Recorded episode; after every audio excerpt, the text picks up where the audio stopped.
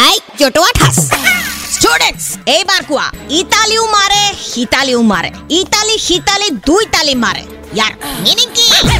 ma'am এইটো তেতিয়া হয় যেতিয়া আপুনি নিজৰ বেষ্ট ফ্ৰেণ্ডৰ লগত থাকে আৰু সেই বেষ্ট ফ্ৰেণ্ডটোৱে কিবা এটা সৰু ফাল্টু কথা ক'লেও মেম সেইটোত হাঁহি উঠে আৰু হাত চাপৰি বজাই বজাই মেম আমি হাঁহিয়াই থাকিবই নোৱাৰো মা দেউতাটো আমাক পাগল বুলি কয়